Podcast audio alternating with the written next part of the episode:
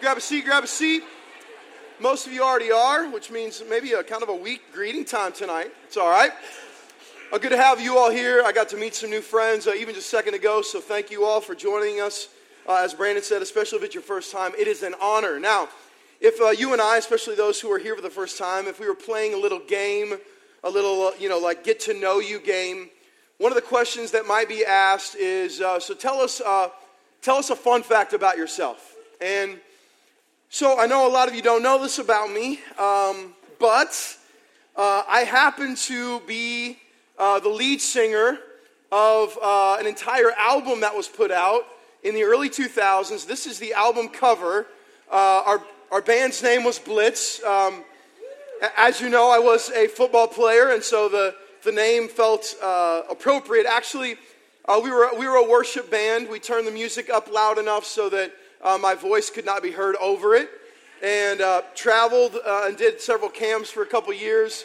We put out a six. Uh, yeah, so there's the zoom in. There's me, of course, looking away from the camera because this is like what bands do, right? I'm wearing a black leather jacket there. Okay, I think I look decently the same. Um, so, man, we, we had a blast, honestly. Like, I cannot sing for anything, but it was a fun uh, couple year run. And what happened is when you're, when you're recording an album, like one of the one of the big things that you want to try to figure out is like how are we going to uh, do a hidden track okay? Because like hidden tracks to a first time recording artist which i use that word very loosely uh, it, like that, that's kind of the, the cool piece right? And so uh, i'm ashamed to admit this but we decided to uh, to do a, a hidden track on our album that was a song that we used to sing every night together as a band right before we went to bed. And and we traveled a lot, and so we were staying in camps and staying in different places when we would go out and, and play and, and lead worship. And uh, it was called the Sleepy, the Sleepy Time song. And again, I'm very ashamed to admit it. But if, if you have our album, and I've destroyed all of them but this one, okay, so uh, there's no getting it. But if you were to uh, let, the, let track six play out a little bit, a couple minutes, there you would find the Sleepy Time song. Now, I'm certainly not going to sing it for you, but uh, I was remembering it again because of how cozy I felt every single time I sang the song. There was something about singing "Sleepy Time," sleep like, and, and you know, we like had like negative three part harmony on it, right? Because all of us couldn't sing. There was just something soothing about it, and and and this is true about our bedtime habits. Uh, there are certain things that we do that are very soothing. So I want to kind of put us in a couple categories here in terms of our bedtime uh, sleeping habits so that we can get to know one another a little bit better. So, how many of you in here, by raise of hand, sleep and prefer sleeping with no noise? So, no box fan, no noise at all, like you like the absolute silence. How many of you? Okay, I figured you were the minority. Okay, so how do you do in like hotels and stuff when people are like you know, like opening and closing doors? Is it a struggle? Not well, okay. Well, why is it that you don't have, no, like, how many of you guys use box fans then on the other side? Okay, okay, many of us. I have a box fan that sits about a foot from my face, um, which my doctor says is not good for anything, but it feels awesome, okay? I know, yeah, there you go, there you go. Some of you guys fall, how many of you guys fall asleep uh, watching TV? Some of you guys do that as well. Horrible habit, okay? We'll pray for you, Brian. Now, um, the, the other thing I want to know, and this is in all vulnerability, I know that some of you won't know this because you're yet to be married uh, or sleep in the same bed as someone, but how many of you guys are willing to admit that you snore? Okay? Willing to admit by raise of hand, there they are, ladies and gentlemen. And listen, I don't, I don't know why people hate on snores so much. Right? It's not like anyone dreams when they're a kid of being a snorer. You know, it's it's not on the top 10 list, right? Like, one day I hope I snore and wake up my spouse all the time. Like, no one dreams of this, okay? So, I actually, to all of those of you who raise your hand, I have sympathy for you, right? Like, it's nothing you can help, okay? Uh, I too, when I'm super, super tired, uh, snore as well. But listen, we have a lot of strange, crazy uh, bedtime habits. And uh, the last thing that I want to pull out is what I've learned about myself is I can fall asleep anywhere. Uh, you guys know, like, I, I, I'm like the kind of a, a, version of the Energizer Bunny or the Roadrunner or whatever. Like, I go hard, I run fast, And whenever I lay my head on the pillow, I'm asleep in about three seconds. Okay, it doesn't take long. Ask my wife, right? We're at praying sometimes, ashamed to admit, talking sometimes, and I'm like, I'm, nar- I'm I say narcoleptic, right? Like it's just like quick. So, how many of you guys are like that? You're just you're absolutely quick to fall asleep. Okay, so me, John Campbell, Caleb, a few others. All right. So I, I, really want us to uh, examine this idea but, but do so in a little bit of a different form by asking you uh, this question. Next slide. When you say, I'm exhausted, what do you mean when you say that? Right? So, so when you tell your friend or your spouse, or when you send a text, or when you even think in your mind, I'm, I'm exhausted, I'm spent, I'm done, what do you mean when those words or that thought comes to mind? Okay? Exhaustion is a powerful thing. All of us at times feel very, very weary. And this concept and this question tonight will drive much of this unbelievable text. And this passage, unfortunately, I think for many of you, is one that you would just like scoot on by. There's a lot of death, there's a lot of carnage, there's a lot of repetition. And it's very, very easy just to get lost in it and say, okay, that's nice. Uh, there's a lot of similar things happening here. Not really much inference for us, so we move on by. Every week, I hope one of the things that you take from studying God's Word is there is so much there. In passages in particular that you've written off. And so the Lord has been marinating my heart. I pray the Lord marinates our hearts together with His Word. So let's pray for that now in boldness. God, please come use this text powerfully, even with the repetition, even with uh, the things that are happening in it, even with the death, even with the carnage. I pray that you draw us near to yourself right now in your name and for your glory. And all of God's people said, Amen. This map is going to be our friend tonight, okay? This map is going to be utilized all evening long. This is what we're studying. The end of chapter 10 in Joshua, the southern campaign. Now, what happened last week, many of you guys will remember, next slide, is five kings formed an alliance and challenged the Israelite army in Gibeon. That did not go well for those kings. In fact, they were so cowardly that these five kings ended up hiding together. We picture them holding hands and singing kumbaya in a cave, only later to be executed by Joshua.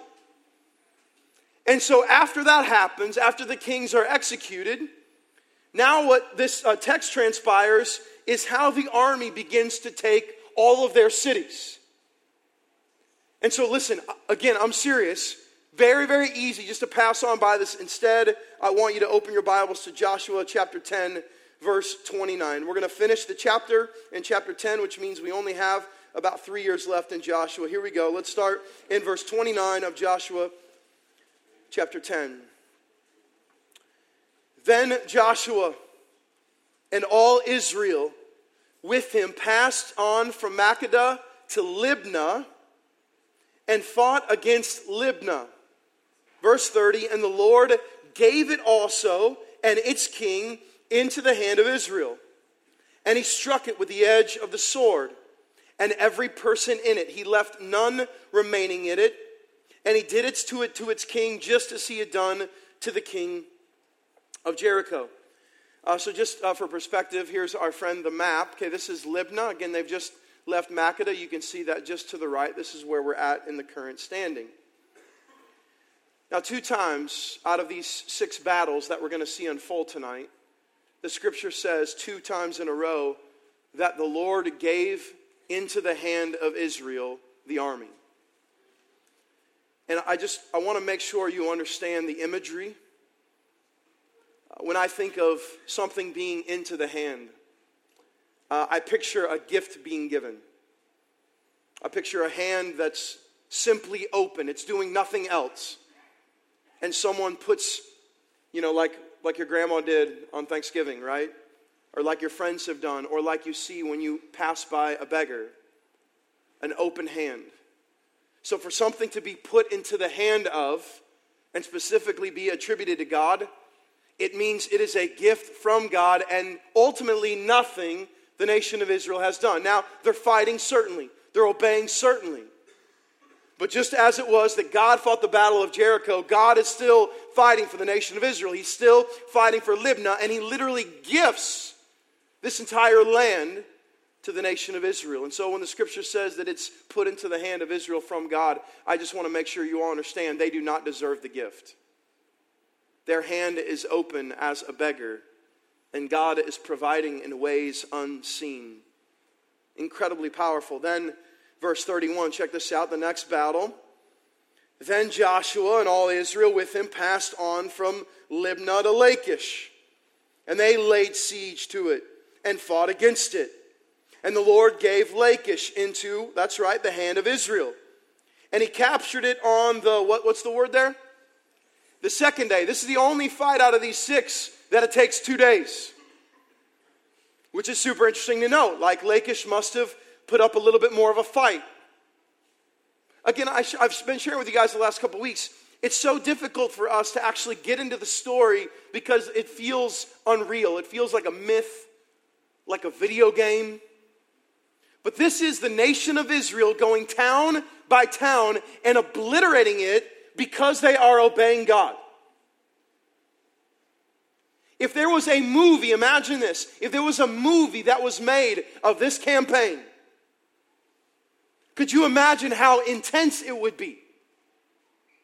The fighting gets done in one city, and then Joshua says, All right, everybody, it's time, it's time to head to Libnah. And so they, they pack up their weaponry and their shields, and they walk through the very mountainous, hilly terrain of the middle of Canaan and head to another city. Imagine watching this in 3D. Imagine the bloodshed. I don't think this movie could be made PG 13. There is a ton of death, a ton of carnage, and the Lord, verse 32 says, gave Lachish into the hand of Israel.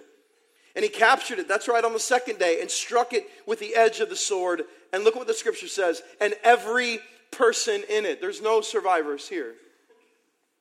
And so they leave Libnah, next slide, and on our new friend the map, there's Lachish. And so they're just traveling warriors right now.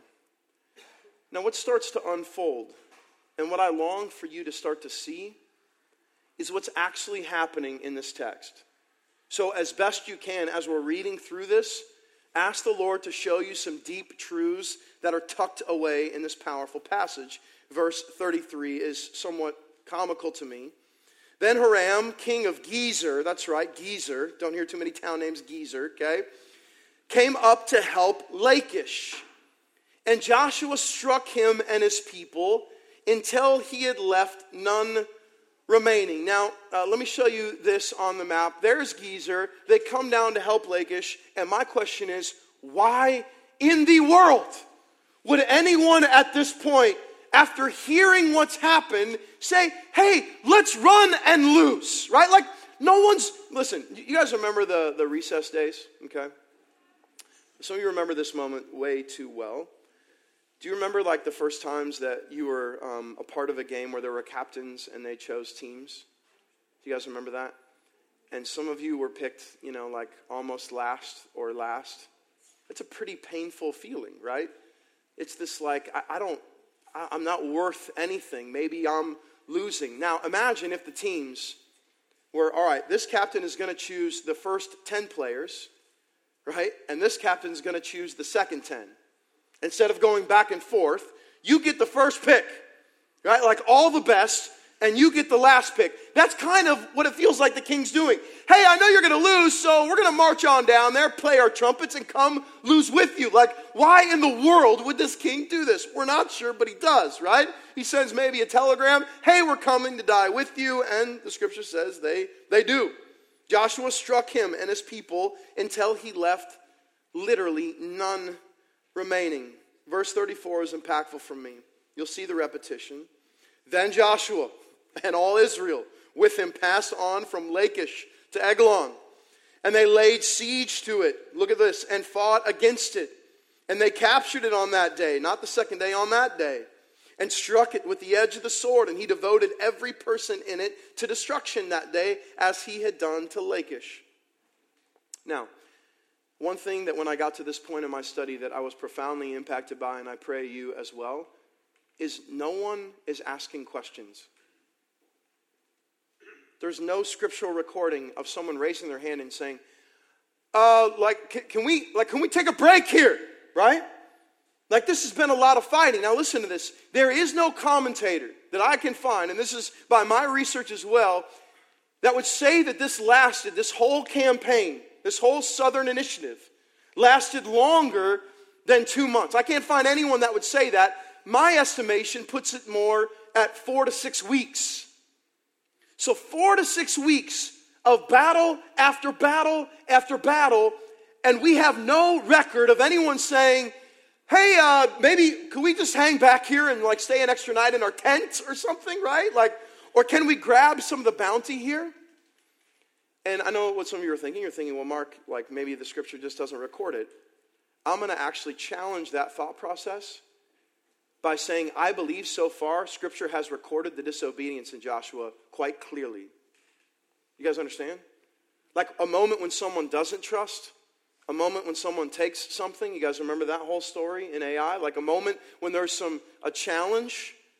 Uh, clearly, there's some scriptural evidence to it. And so here, all we see is then Joshua and the nation of Israel, then Joshua and the nation of Israel, then Joshua and the nation of Israel. No one asking questions. My question is why? Is it victory that's driving them? Again, do you understand how intense this is? Most of us would not sign up for this if we could choose. Uh, so, hey, here's the deal. Um, we're going to go and conquer six different kings and their people, and we're going to kill everyone. Who's in? If we were to do that tonight, like, I'm not so sure that many of you would be like, oh, yeah, that, would, that sounds amazing. And yet, here, this entire nation finds itself in this place of carrying out the judgment of God. No one is asking questions. And so, just like the others before it, Eglon goes down as well. Verse 36 Then Joshua and all Israel with him went up to Eglon, to, he- uh, to Hebron.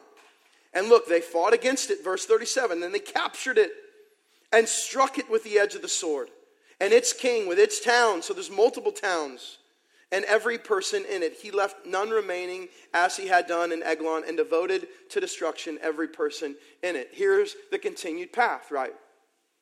Eglon is a very key city in its proximity, and so now they're uh, moving uh, onward.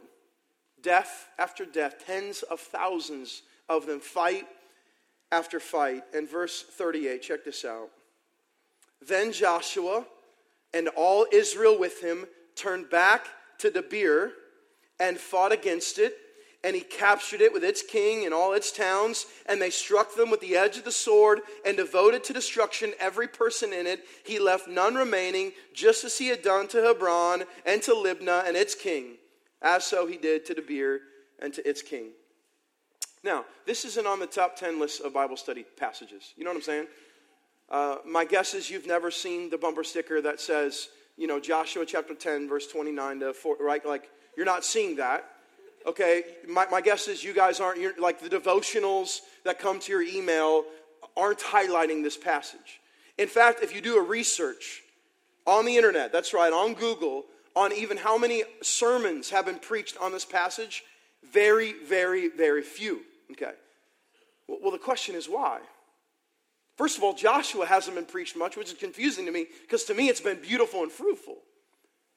It's very, very difficult to discuss and teach heavy moments in the scripture like this. So look at this pathway to destruction. From Gibeon and the five kings executing those five kings after they came out of a cave and all the way down to Debir. And so I look at all of these collections of things and I just want to, with you, make three very poignant observations. Okay? Next slide. The first observation from the southern campaign is there is deep unity in the Israelites, deep unity. No one seems to be asking questions, everyone is moving together. We've been sharing that over and over and over here in recent months in this body. There is something so powerful about a group of people united in mission and pursuing it together. a certain trust of what God would be doing, of how God could use us, of what could happen if we all trusted together. Again, I believe we would see disobedience recorded if it was there. I believe we would see the soldiers that hung back in fear if it was there. It must not be going on. This nation must be unified. And again, the question is why? I believe they have seen so much of the power of God together, and they have now started to believe God's word together that the power of God and the power of God's word is on a massive collision course with his people. And this is our story. The power of God and God's word in a massive collision course with our heart, and something then powerfully can happen when people unite around that. But more heavy, number two sin is more devastating than we can comprehend. There have been sins that you have committed that have hurt you and others a tremendous amount, but I want to propose to you that you don't even know the half of it. This past weekend at the marriage retreat, uh, so blessed by my wife Heidi sharing uh, with all of the couples how a sin of mine impacted her and hurt her. And I was standing off to her side and in that moment, again, reminded that I have no comprehension of how deep my sin impacts my wife, let alone anyone else. Sin is way more devastating than any of you can even imagine. And we can imagine a lot about it. We've been hurt by it, we've hurt others by it, we've seen the drastic effects of it. As much as we can comprehend in our feeble minds, I'm just proposing to you, that's not even the half of it. And some of you are like, well, well, like Mark, then, then how does that relate to this text? God is purifying his people's land by judging those who are denying him. Innocent people are not being slain in these cities. People that are worshiping pagan gods, people that are going their own way, communities that are following falsehood. That is who is being judged. God is purifying his land for his people. And the devastation of sin, listen, we've only just begun to see it. The third observation I want to make so far about the Southern campaign is the Israelite army shows no signs of being battle worn. Now, I've shared with you guys before, I absolutely love war movies. I love war depictions. There's something about it that is unbelievable. I got super obsessed with World War II for a, a, good season of time. I wanted to talk to every World War II soldier I could. My grandfather was a World War II soldier. How many uh, other rest of you have grandfathers or someone, aunts, uncles that fought in some war or served in some way? Several of us, right? So uh, there's a certain uh, impact of talking to those people. And one of the things that just about every war movie depicts is some moment when the army gets battle worn. One of my favorite depictions is a series called The Band of Brothers. And there's a, there's a very, very intense moment where some of these soldiers who become very good friends are sitting in a trench that has been frozen over. And their feet are getting gangrene because they, they can't come out of the trench because they're going to get hit by the enemy and they sit there, and the looks on their faces, they are done. They're over, way beyond the point of exhaustion. They're not eating, they're not sleeping, they're not clean. But I see no signs in the nation of Israel of being battle worn. And yet, do you understand what they've just fought? Again, just so we're all on, like that whole map, they're not showing up, and the people are just like, kill me, please. Every single time it says, and they fought. There's fighting going on in every one of these cities, sometimes multiple cities in an area. And so these soldiers are walking through mountainous terrain, city after city, in a short period of time, and we have zero indication that they're battle worn, or that they're becoming reluctant, or that they're becoming too exhausted to fight. Does anyone else see that with me? Again, like it's, it's so easy just to like look past this passage and say, that's a lot of carnage. Let's move to James chapter 1. That's a little bit easier, right? Like it's easy for us to do that. But when you sit back in this, you're like, why doesn't the scripture talk about the fact that this soldier has just fought six battles in six weeks and walked through the mountains? It doesn't mention it. It's as if these soldiers are not battle worn at all. Which now all of a sudden we're starting to get somewhere, aren't we? Before we dive more into that, let's finish this text.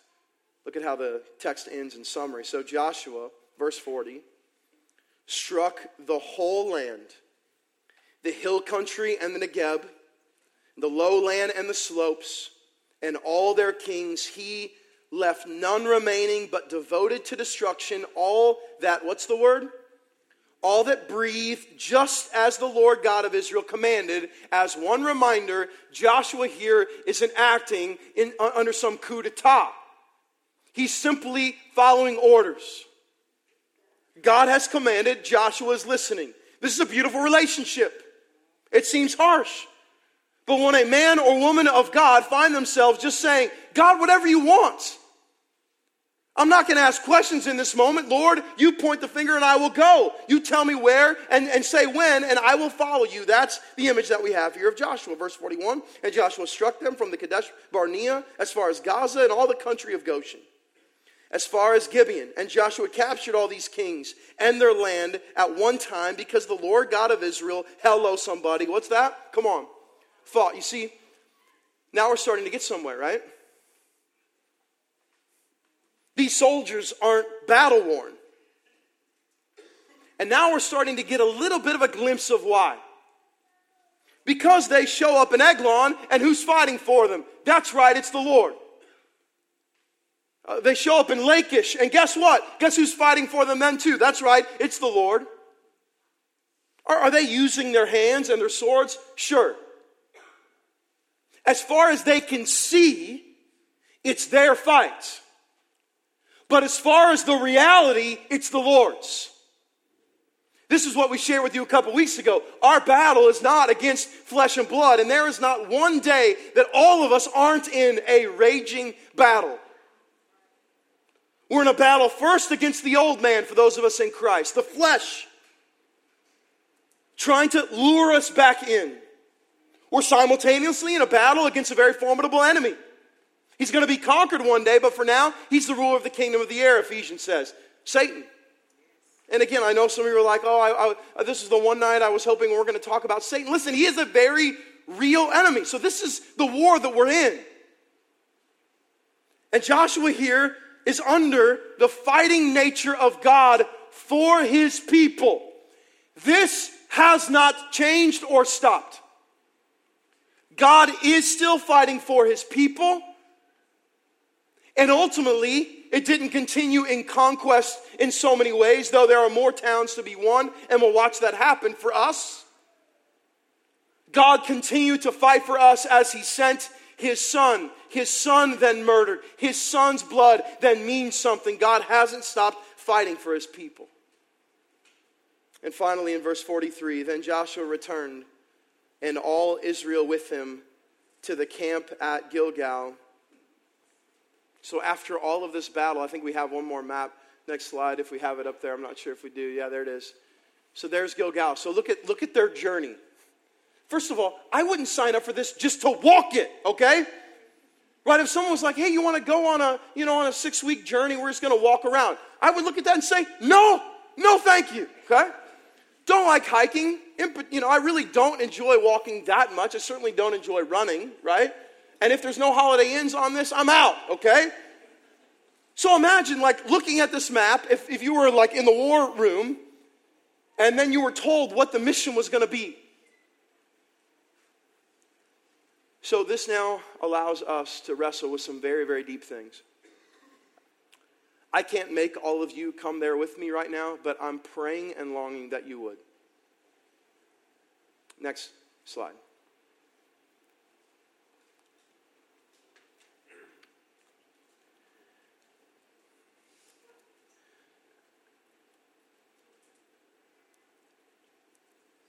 It is unbelievably tough to die to ourselves every day. The commands from Jesus to daily take up our cross and follow Him is not one of ease. It's so much easier to wake up every day and live for yourself, pursuing your own interests, building your own kingdoms. Here's what I'm asking Are you battle worn from the fight? Are you exhausted? And maybe you haven't even come to the point where you've been ready to admit it. Are you exhausted because of what's been happening internally? You are in right now this season or situation where temptation is so strong and you're watching yourself indulge and give in. While at the same time, the new man that you are in Christ, the scripture says, the Holy Spirit in you, is leading and directing you away from that. And you're like caught in that tension, temptation, so strong right now. And because of that daily battle, some of you are so exhausted, so worn out, so battle worn. Others of you, it's because of a trial that you're going through right now, not temptation, just this situation. You would call it circumstance, I would call it sovereignty where all of a sudden you find yourself unable to answer your own questions and wondering, God, why am I here? Are you battle worn? We've mentioned this several times. We're guaranteed victory in Christ. We, we know this. The enemy's going to lose.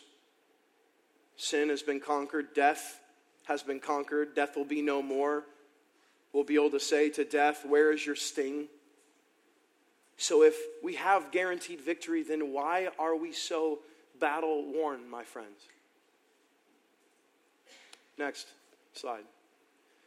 So, I want to look at several signs that could help you understand if, in fact, you're so exhausted, so worn to the point that maybe you stopped fighting and some of you are like, but Mark, you just said that God is fighting for us 100%. But who was walking? Who was walking? The Israelites. Who had the sword in their hand? The Israelites. They were still present. They're still fighting. Some of you have laid the, the swords down because of being exhausted. Some signs of being battle worn. Right? One discouragement all of a sudden feels like 10,000. Uh, I'll just I'll just bring you in. Um, shared this a lot at the marriage tree. Pastoring and being in full time vocational ministry in general is very very difficult. All of your vocations are very difficult in their unique way. So I'm not saying that pastoring is more difficult, but I'm saying that there are times where because of the um, overwhelming expectations or critique or the feelings of failure. When in my own mind and heart, though it's not real at all, something happens that I will take as a potential discouragement. And there have been seasons where it has instantly pushed me like 25 feet under the ground. There's been other times, like 55 discouragements in one day. Like, no big deal. The joy of the Lord is my strength. I fight against it with Scripture. But then there's other days where I, I really feel like I'd rather just lay down. I don't want to do this one more day. Does anyone else relate a little bit? You know you're battle worn when one discouragement feels like a whole lot more. Next slide some signs of being battle worn. This is huge. Uh, you see, when you are fully present in the battle, every single day is way more than just an opportunity. It's a day you get to fight in the Lord, full armor of God on, sword in hand, and you take it all in. Like you're experiencing it, your presence, you're rejoicing, you're walking in it when the days start to run together, when the months Somebody in this room, when the years, and all of a sudden, as, I, as I've said many times here, life is living you and you're not living life. That is a massive sign of being battle worn, tired, exhausted, done. You don't even know what today is. I mean, it's just one more day of clocking in and clocking out of life. And you feel like you're just on, I'm like, you feel like, have you guys seen Groundhog Day? You're just gonna wake up and live the same day again tomorrow. When the days run together, that is a massive sign of being battle worn, and some of you are right there right now. Next slide some signs of being battle worn. Hello, hello.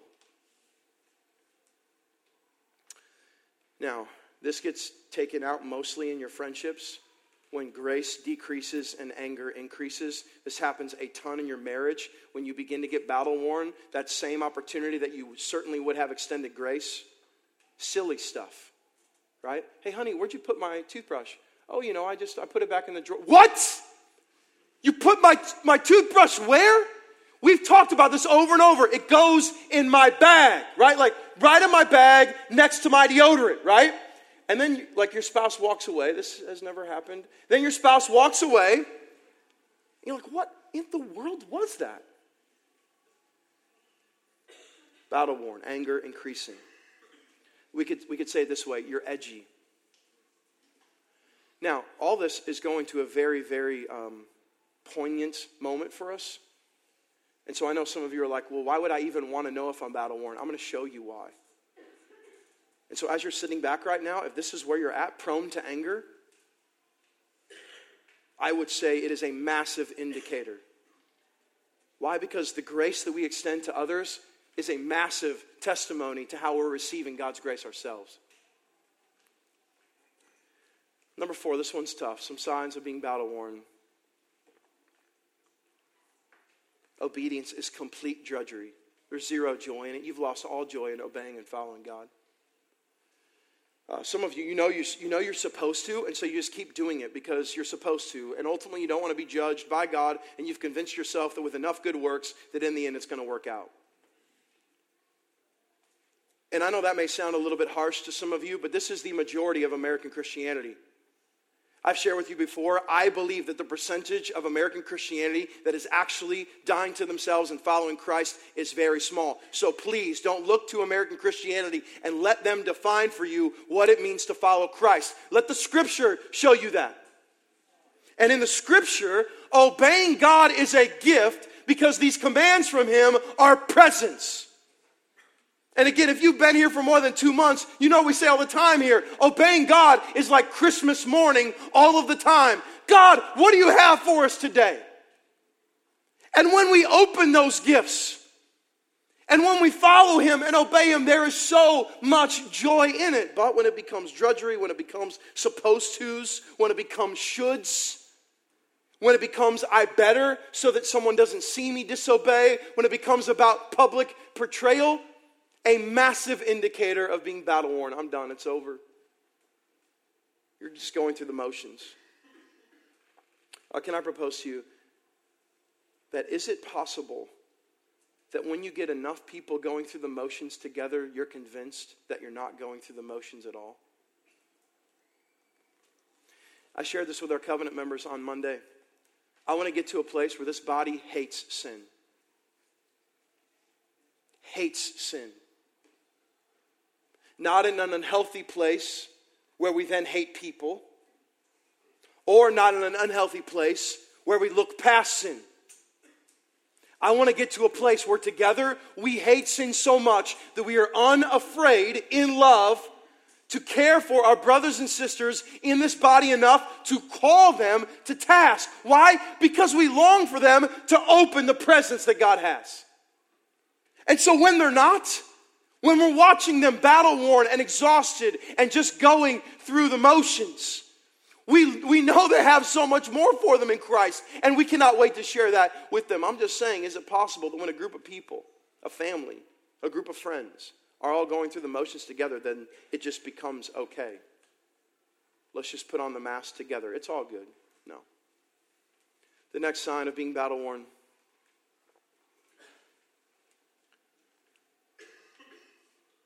you can't get self pity out of your mind.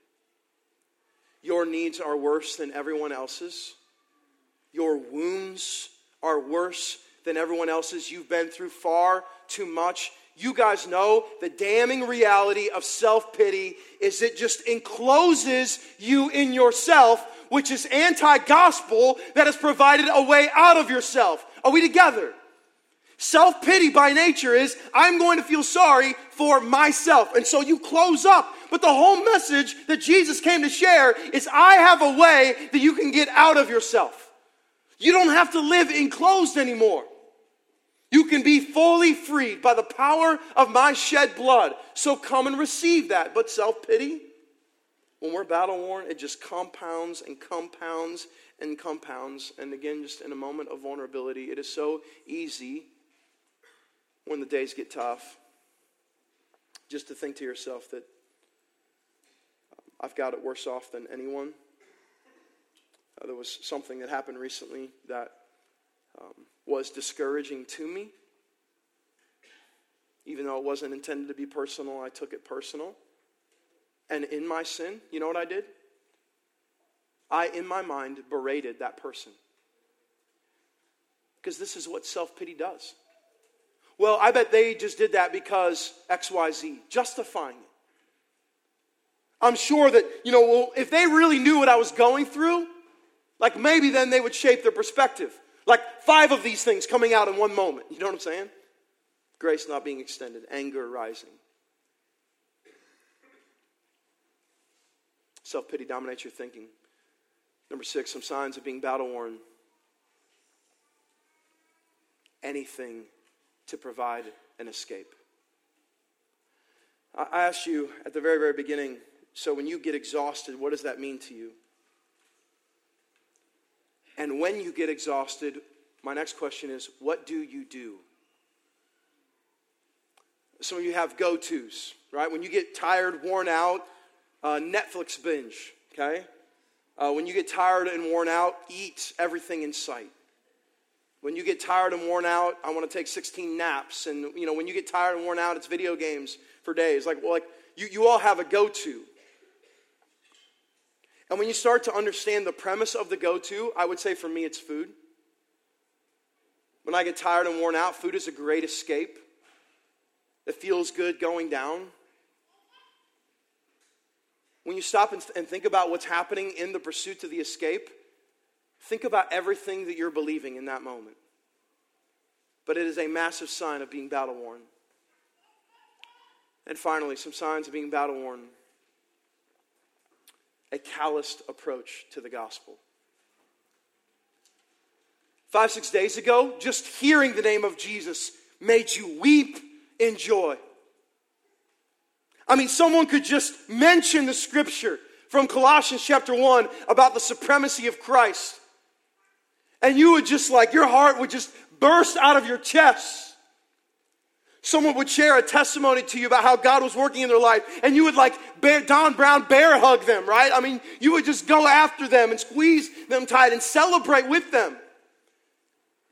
As you get battle worn, even tonight, one of your indicators of being battle worn is you've already heard the gospel like 17 times. And some of you, whatever another night of hearing Jesus, another night of coming to Matthias and hearing about Jesus. And if you don't know anything about uh, Matthias, let me go ahead and ruin the surprise. That's all this church is about. So if you're waiting for the surprise ending, it's not going to happen ever, ever. But you know when you're battle worn. Not sensitive at all to the power of the gospel. Now, why does this matter?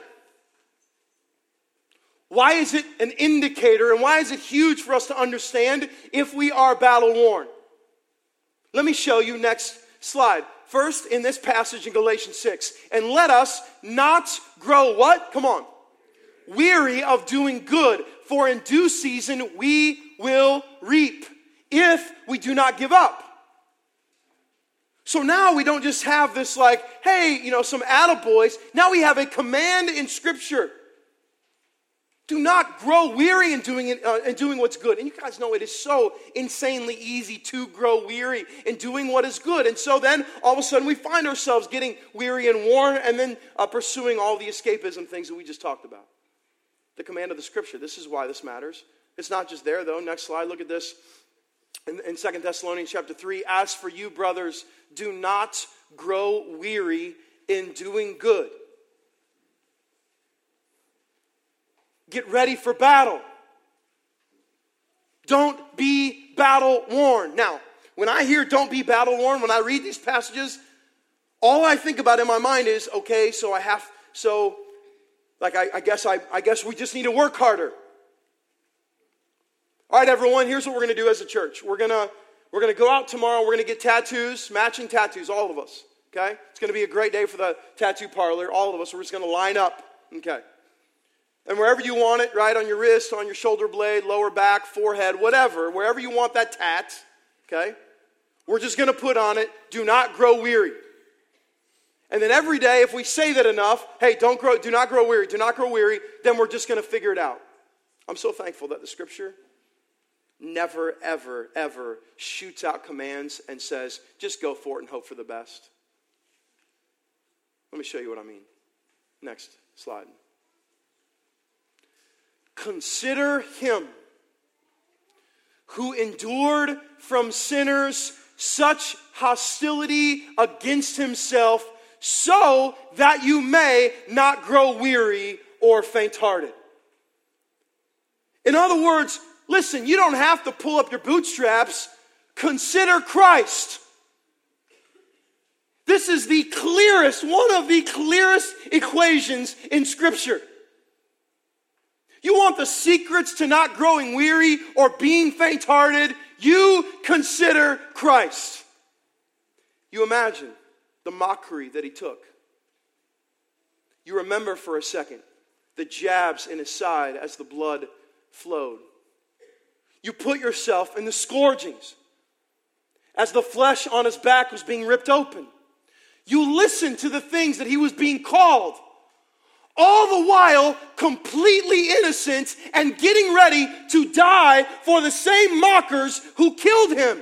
You consider that. And then in that moment of considering Jesus, in that moment of being overwhelmed again of what Christ has done, then there is a natural, through the Holy Spirit inside of you, result of He is King. And I believe what was happening in the nation of Israel, the reason why we don't see their questions, the reason why they don't seem battle worn, it's not just because God is fighting for them, it's because they've realized He really is King.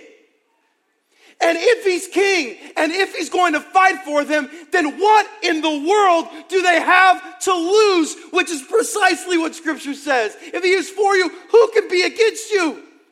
And so there's no need then to be battle worn or weary or tired or get faint hearted. Why? Because he's king and he is fighting for his people and that will never change. And so let us then consider Christ.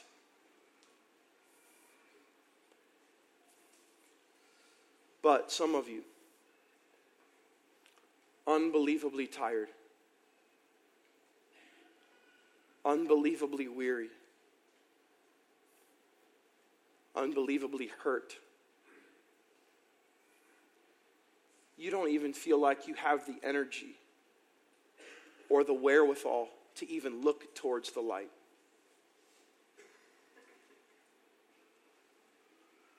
And so, for all those of you who find yourselves there,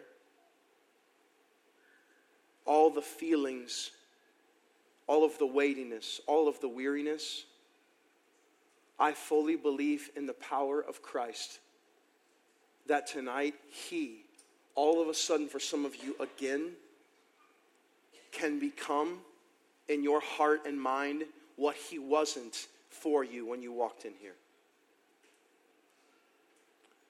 So, the reason I believe that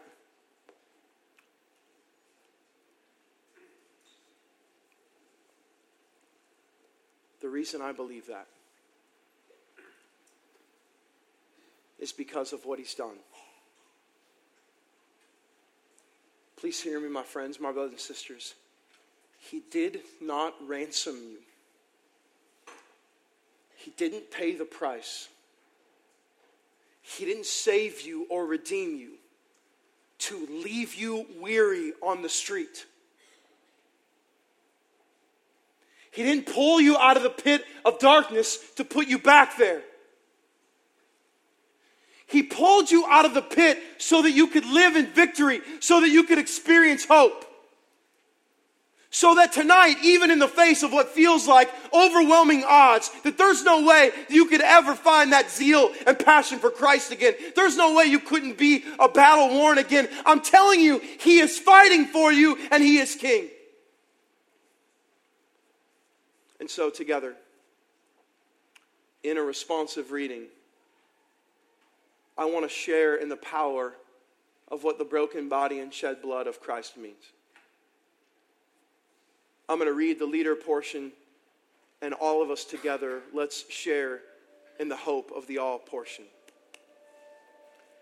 The body of Christ is broken for us that we may come to him and find rest. Lord, guide us to consider what you endured and give us hope as we come to the table. The blood of Christ is shed for us that we may be sent in him to tell the world about his love and the forgiveness of sins. And altogether, Lord, guide us to consider what you poured out and give us hope as we come to the table. And in a resounding voice in unity together, Lord, though weary, we come to you. Lord, though troubled, we come to you. Lord, though doubting, we come to you. Lord, as we come to the altar, transform our weariness into an unwavering hope in you and you alone. And the church said, and the church said, this isn't a table of condemnation. We don't come here as defeated. We come here, maybe, yes, in our weariness, but with hope. So, Lord, as we come, transform our weariness into an everlasting hope that you fought for us and that you're King. Come to the table, my friends, all who believe.